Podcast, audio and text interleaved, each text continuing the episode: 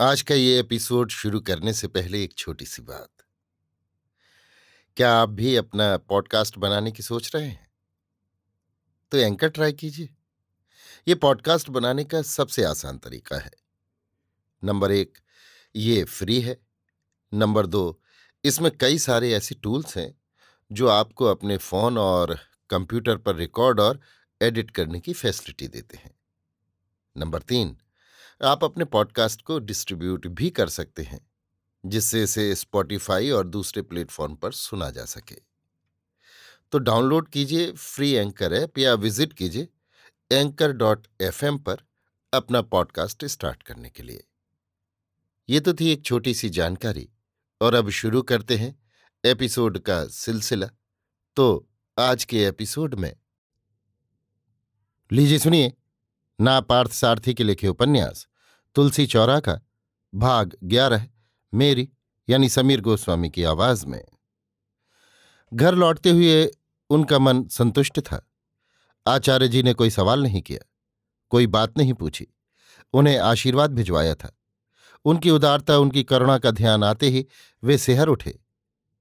उसी दिन बसंती भी बंबई से लौटी थी।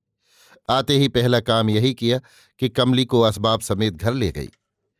चार दिनों वाले विवाह के बाद ही उसे इस घर में प्रवेश करना है, ये तय हुआ था। तब तक उसे वेणुकाका के घर ही रहना है। जब से रवि श्रीमठ से लौटा है, अम्मा के व्यवहार में एक खास परिवर्तन देखा कि उसमें और बाऊ से बातचीत एकदम बंद कर दी थी। वे लोग अपने से बातें करते भी तो जवाब न देकर मुँह घुमाकर चल देती। जब से तुम मठ गए हो, यही हाल है। वेणु काका और मेरी बात इसके कानों तक जाने कैसे पहुँच गई? रवि को भी लगा यही हुआ होगा। बसंती उससे बातें कर ले तो उसके गुस्से का कारण पता चल जाए। उसी दिन शाम तय भी किया गया कि बसंती कामाक्षी से बात कर ले। श्रीमठ के मैनेजर ने शर्मा जी को लिखा था कि आचार्य जी ने किस तरह इन दोनों को स्नेह दिया। शर्मा को लगा ये पत्र कामाक्षी को पढ़ा दिया जाए। खुद पढ़े या रवि से पढ़कर सुनाए तो ये समझेगी कि ये जानबूझकर पढ़ा गया होगा। पत्र को इसलिए पार्वती और कुमार के हाथ भिजवा दिया। वे जल्दी ही लौट आए। अम्मा ने तो पत्र को छूने से भी मना कर दिया। शर्मा की हिम्मत नहीं पड़ी कि खुद जाकर दे। अंत में बसंती के हाथ उस पत्र को कामाक्षी तक पहुंचाना तय हुआ। रवि और कमली यहाँ नहीं थे। तब उसके कानों खबर लग गई थी। चीख चिल्लाहट मचाई थी। जाने क्या क्या कह डाला था। क्या क्या पूछ डाला था। शर्मा ये बात रवि कमली से छिपा गए उनका मन दुखी हो जाएगा। कामाक्षी को रक्तचाप की बीमारी है। घर पर उसकी सलाह के बिना, उसकी स्वीकृति के बिना, की जाने वाली तमाम तैयारियों ने उसे भीतर तक हिला दिया था। वो शरीर और मन दोनों से अस्वस्थ थी। कुमार से कहकर नारियल के बाण वाली खाट भी डलवाई, पर नहीं मानी। कच्ची फर्श पर लेटती, न खाना, न पीना, एकदम दुबली हो गई थी। उस शाम बसंती के आने के वक्त रवि या खुद वो वहाँ नहीं रहेंगे, ये उन्होंने तय कर लिया था। योजना के अनुसार वे घाट चले गए। रवि इरेमुड़ी मणि के पास चला गया। कुमार परीक्षा की तैयारी कर रहा था। पार्वती घर के काम कर रही थी। बसंती जब भी बंबई से आती, छुहारे, किशमिश, काजू लाती। पूजन के लिए इन चीज़ों की अक्सर ज़रूरत होती। बसंती शाम को आई। क्या हुआ काकी, इतनी दुबली कैसे हो गई? हाओ बिटिया, कब आई? सुबह आई थी, आपकी चीज़ें भी याद से लाई हूँ। शादी में आए हो ना? बसंती उनके स्वर से भाप नहीं पाई कि वे उसे सहज ढंग से पूछ रही हैं या व्यंग में। आप क्या समझती हैं काकी? यहाँ आने के लिए बहाना चाहिए। मैं तो आती जाती रहती हूँ। थोड़ी देर मौन छा गया। कामाक्षी का मौन आगे नहीं खिंच पाया। अनर्गल बातें शुरू कर दी। जैसे पुरुष अग्नि की उपासना करते हैं और उसे सदा प्रज्वलित रखते हैं, इस परिवार की औरतें पीढ़ियों से तुलसी का पूजन करती आई हैं। इस परिवार को प्राप्त सौभाग्य, लक्ष्मी की कृपा और श्री दृष्टि। इस शारीरिक और आंतरिक शुद्धि से की गई तुलसी पूजा का ही परिणाम है। दस पीढ़ियों के हाथों चला आ रहा ये दिया इस परिवार की सुख, शांति और संस्कृति की रक्षा करता है। कहते हैं, कई पीढ़ियों पहले रानी मंगम्मा एक व्रत नियम वाली ब्राह्मणी की तलाश में दीपक लिए भटकती रही थी। अंत में वो दिया इसी परिवार की एक बहू को दे डाला था। तब से इस परिवार की स्त्रियों को पीढ़ी दर पीढ़ी इस दीप को प्रज्वलित करने की योग्यता मिलती है। आज तक मैं उस दीपक को तुलसी चौरा में प्रज्वलित करती हूँ। इतना कहकर अपने सिरहाने से एक पेटी खींची और रेशमी कपड़े में लिपटा छोटा सा दीपदान उसके समीप कर दिया। मैं इस घर की नई बहू बनकर आई तो मेरी सास ने मुझे दिया। इतना कहती हुई रुक गई। आप चिंता क्यों करती हैं? आप भी अपनी सास की तरह अपनी बड़ी बहू को इसको दे दीजिए। कुमार की शादी होगी और उसकी पत्नी इस घर के योग्य हुई तो उसे दूँगी। क्यों? आपकी बड़ी बहू में क्या खराबी है? चुप करो। उसके बारे में, रवि के बारे में मुझसे बातें मत करो। मेरी तो छाती में आग लगी है। ना आचार, ना नेम। पता नहीं किस देश से घसीट कर ले आया है और कहता है, इसी से विवाह होगा। और ये ब्राह्मण महाराज भी उसकी हामे हामे लाए जा रहे हैं। मुझे तो कुछ और अच्छा नहीं लग रहा। सर्वनाश होने वाला है। वो तो एक दो महीने में उसे लेकर चला जाएगा।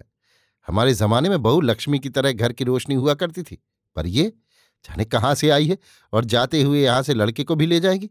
इसे मैं लक्ष्मी कैसे कह दूँ? काकी, तुम चाहे जो कहो, पर कमली को आचार नियम से शून्य मत कहना। हमारे घरानी की लड़कियों की तुलना में कमली को तो बहुत कुछ आता है।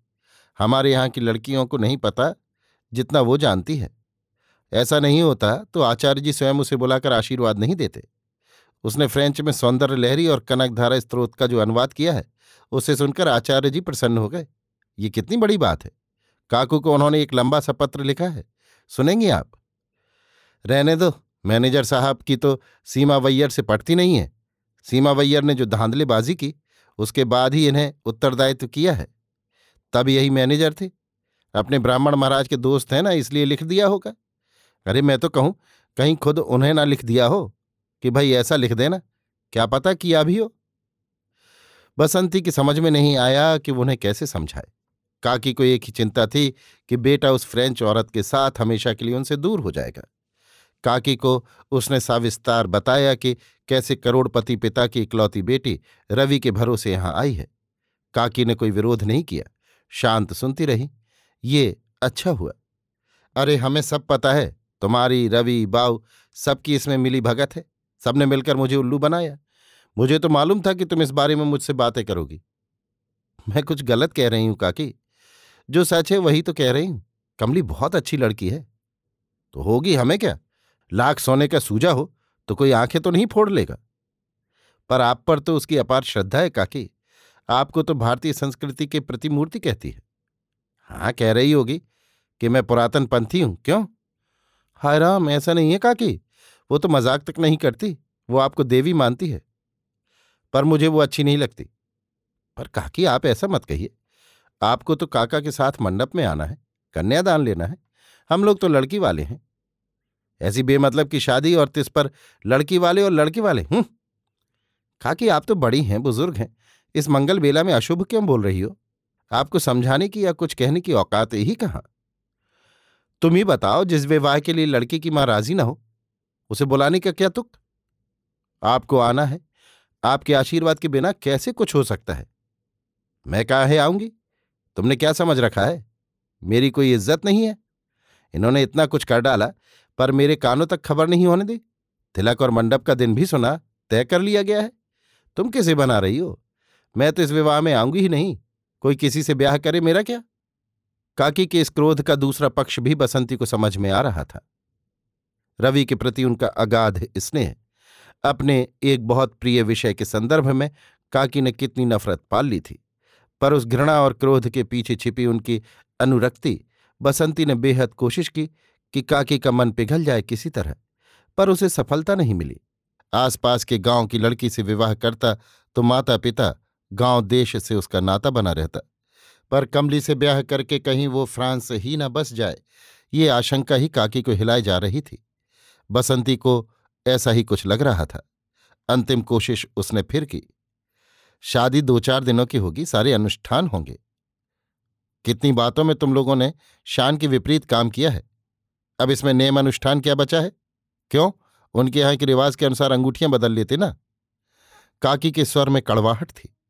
अपने बेटे को एक विदेशी युवती अपने से अलग कर ले जाएगी। इसकी कड़वाहट काकी में थी। बसंती ने कितनी कोशिश की? पर कामाक्षी का मन नहीं पिघला तो नहीं पिघला। जिद पकड़ ली थी उन्होंने। स्वास्थ्य ठीक रहता तो सूर्योदय के पहले घाट जाकर नहा आती, पर उन्हें किसके माध्यम से सारी बातों का पता चल रहा था? ये बसंती की समझ में नहीं आया। पार्वती ने ही बताया कि मीनाक्षी दादी सारी खबर रखती है और वही परोसती हैं। पार्वती ने ही बताया कि मीनाक्षी दादी अम्मा को भड़काती रहीं कि यदि घर की स्त्री जिद पकड़ ले तो पुरुष अकेला क्या कर लेगा? बसंती को लगा, इस तरह की अज्ञानी ईर्ष्या और जिद रखने वाली बूढ़ी औरतें ही गाँव की राजनीति खेलती हैं। शादियों को रुकवाना, परस्पर वैमनस्य पैदा करना, अफवाहें फैलाना, पीठ पीछे बुरा कहना, कान भरना, बूढ़ी औरतों के पास यही काम बच रहा है। कुछ ज़रूर ऐसी हैं जो इन बुराइयों से दूर रहती हैं, पर कितनी कम है वे संख्या में। बसंती ने शर्मा जी को आकर सूचना दी, पर रवि और कमली से कुछ नहीं कहा। उन्हें किसी तरह की घबराहट तक नहीं देना चाहती थी। जहाँ तक वेणु काका का प्रश्न था, काकी की इस जिद का उन पर कोई असर नहीं पड़ा। वे विवाह की तैयारियों में लगे थे। नाद स्वरम तथा अन्य तैयारियाँ की जा रही थीं। इन सबसे सीमा वैयर का क्रोध और भड़क उठा था। आग में घी पड़ने वाली एक घटना भी घट गई थी। सीमा वैयर उसमें बुरी तरह फंस गए। शंकर मंगलम के अंतोनी प्राथमिक पाठशाला की अध्यापिका मलर कोढ़ी स्कूल से लौट रही थी कि सीमा वैयर ने अकेले में आकर हाथ खींच लिया। उनके एक आध नौकर भी बाग में थे, इसलिए उनकी हिम्मत और बढ़ गई थी। अहमद अली की दी हुई विदेशी शराब भी पी रखी थी। सीमा वैयर के बाग में रात में चलने वाले पंप सेट के लिए एक सीमेंट की कोठरी बनी थी। उनके पीने पिलाने और रासलीला के लिए इसका खास उपयोग होता था। ये सारे कर्म वे घर में नहीं करते। बाग चूँकि गाँव से कुछ दूर पड़ता था, इसलिए सुविधा रहती थी। मलर कोडी पर उनकी आँखें कई दिनों से थी। उस रात उन्होंने फिर अकेले में छेड़ा तो वो चीखी चिल्लाई। पीछे ही इरे मुड़ी के संगठन के कार्यकर्ता आ रहे थे। उन्होंने सीमा वैयर को रंगे हाथों पकड़ लिया और नारियल के पेड़ से बाँध दिया। इरे मड़ी मुड़ी को कहलवाया गया और वे पुलिस को खबर कराए सीमा वैयर के नौकर इन लोगों का सामना नहीं कर पाए और उन लोगों ने अहमद अली को खबर पहुंचाई। पैसे का सारा खेल खेल लिया गया। पुलिस समय पर नहीं पहुँची। पर सीमा वैयर को छुड़ाने के लिए अहमद अली ने किराए के गुंडों की एक छोटी सी फौज ही भेज दी थी। अंधेरा घिरते ही उन लोगों ने सीमा वैयर को छुड़ाया था। फिर वहाँ जो मारकाट मची, उसमें इरे मुडी मड़ी और उनके कुछ साथियों को हंसिए के गहरे घाव लगे। इससे पहले कि पुलिस पहुँचे, गुंडे भाग लिए। सीमा वैयर बचकर भागे ही नहीं, बल्कि उन्होंने दो तीन साक्ष्य भी तैयार कर लिए, जिन्होंने ये प्रमाणित कर दिया कि घटना के वक्त सीमा वैयर शिव मंदिर में थे। पुलिस वालों ने इरेमुडी मणि और संगठन के कार्यकर्ताओं के खिलाफ मुकदमा दर्ज किया कि उन लोगों ने सीमा वैयर के बाग में जबरन प्रवेश कर वहाँ उत्पात मचाया। इरेमुडी मणि के बाएँ कंधे पर गहरा घाव था। शंकर मंगलम के अस्पताल में भर्ती थे। अस्पताल पहुँचने में देर हो गई, काफ़ी खून निकल गया था। खबर लगते ही शर्मा, रवि, कमली घबराए हुए अस्पताल पहुँचे। एरेमुडी मड़ी का परिवार और उनके मित्र वहाँ जमा थे। खून दिया जाना था। कई लोग आगे आए, पर किसी का खून उनके खून से नहीं मिल पाया। डॉक्टर ने शर्मा को देखा। मेरा भी खून जाँच लीजिए, शर्मा जी ने सहर्ष कहा। शर्मा जी का खून उसी ग्रुप का था। अगले दिन सुबह इरेमुडी मणि होश में आए। शर्मा जी को छेड़ते हुए बोले, हमारे संगठन के आदमी घबरा रहे हैं कि मैं ठीक होने के बाद आस्तिक बन जाऊँगा। सुनाए खून तुमने दिया है? पास ही में खड़े एक कार्यकर्ता ने कहा, एक बामन ने अपना खून बहाया था। दूसरे ने उसको खून देकर बचाया। एरे मुड़ी मड़ी ने उसे घूरा। देखो तुम बाहर रहो, मैं फिर बुलाऊँगा। शर्मा जी तुरंत बोले, उन पर क्यों बिगड़ रहे हो? ठीक ही तो कहा है उन्होंने। पर वो कार्यकर्ता जा चुका था। एरे मुड़ी मड़ी बोले, देखा, सीमा वैयर ने कैसे बात पलट दी। हम पर उल्टा आरोप लगा दिया कि उनके बाग में हम लोगों ने घुसकर उत्पात मचाया है। उस मर्दुए ने तो साबित कर दिया कि वे उस समय शिव मंदिर में पूजा कर रहे थे। देखा अपने पर पड़ी तो भगवान को साक्षी बना डाला। साक्षी जो भी हो, पर अन्याय करने वालों का विनाश निश्चित है। पर हुआ कहाँ विश्वेश्वर? देखो ना, हम लोग पढ़े हैं अस्पताल में। वहाँ तो चार पैसे वाले, कानून, पुलिस सबको खरीद लेते हैं। ठीक कहते हो, आज ईश्वर पर विश्वास करने वालों की तुलना में सुविधाभोगी लोगों की संख्या अधिक है। मेहनत और ईमानदारी से कोई काम नहीं करना चाहता।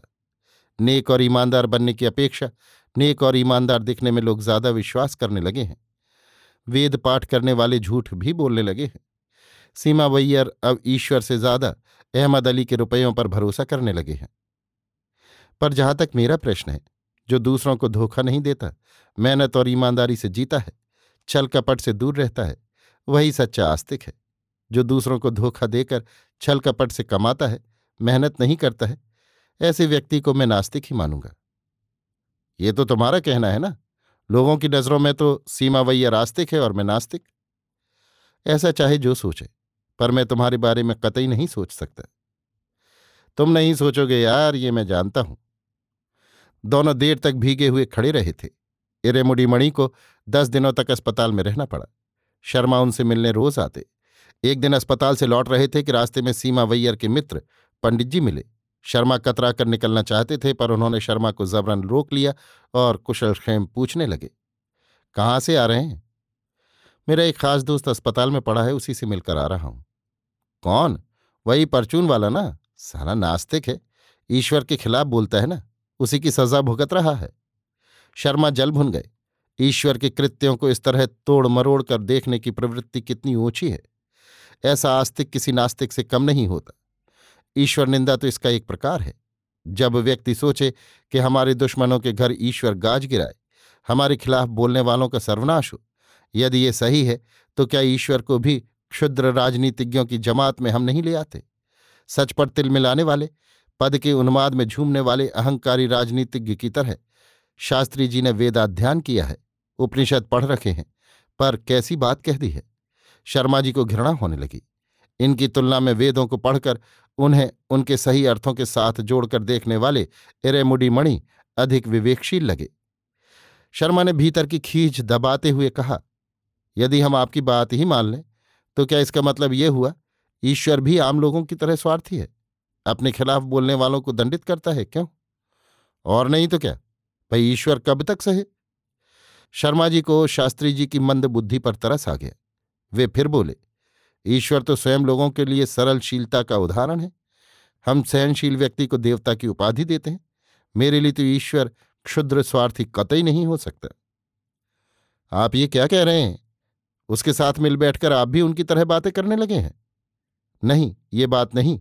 कई बार आस्तिक भी अपनी अज्ञता में ईश्वर का अपमान कर देते हैं। वो भी एक प्रकार से निंदा ही है।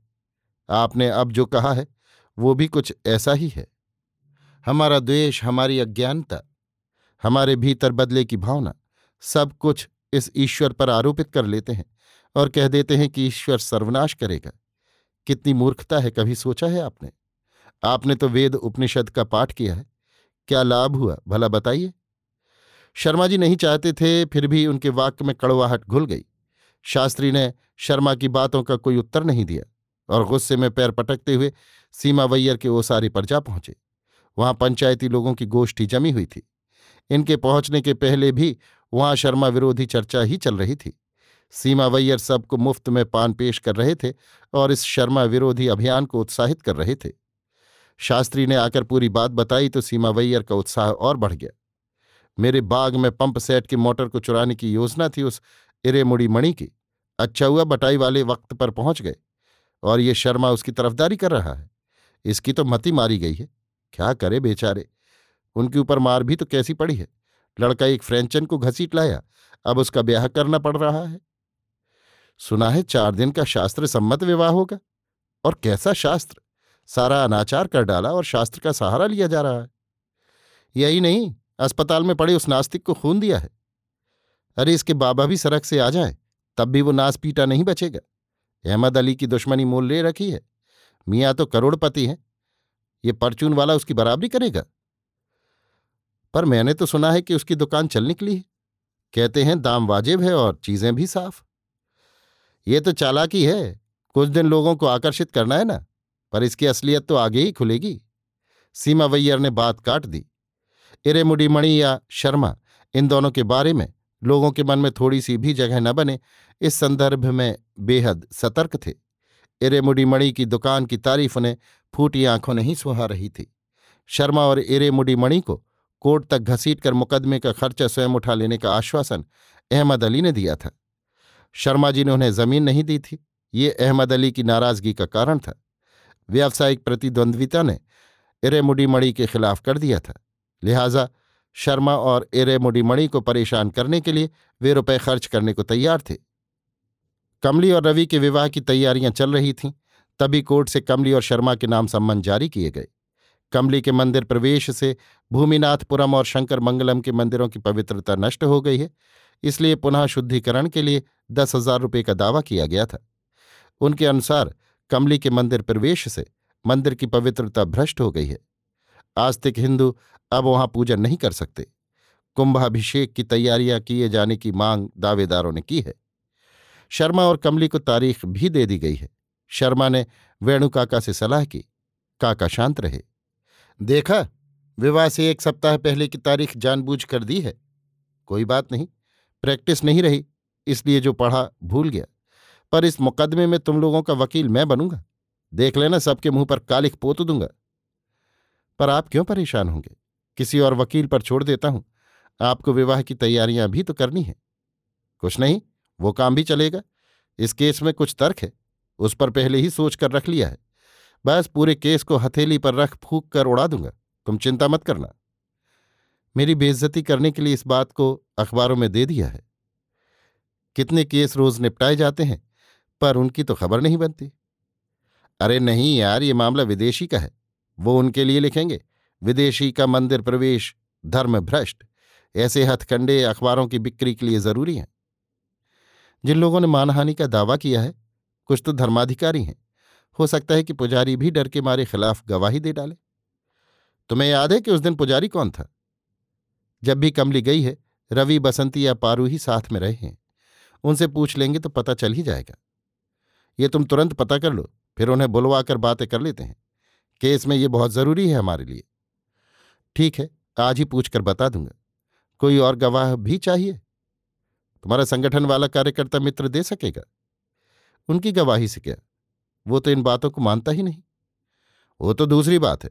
मैंने तो सुना है कि उनके यहाँ की गोष्ठी में भी कमली ने पहले गणेश वंदना से भाषण शुरू किया था।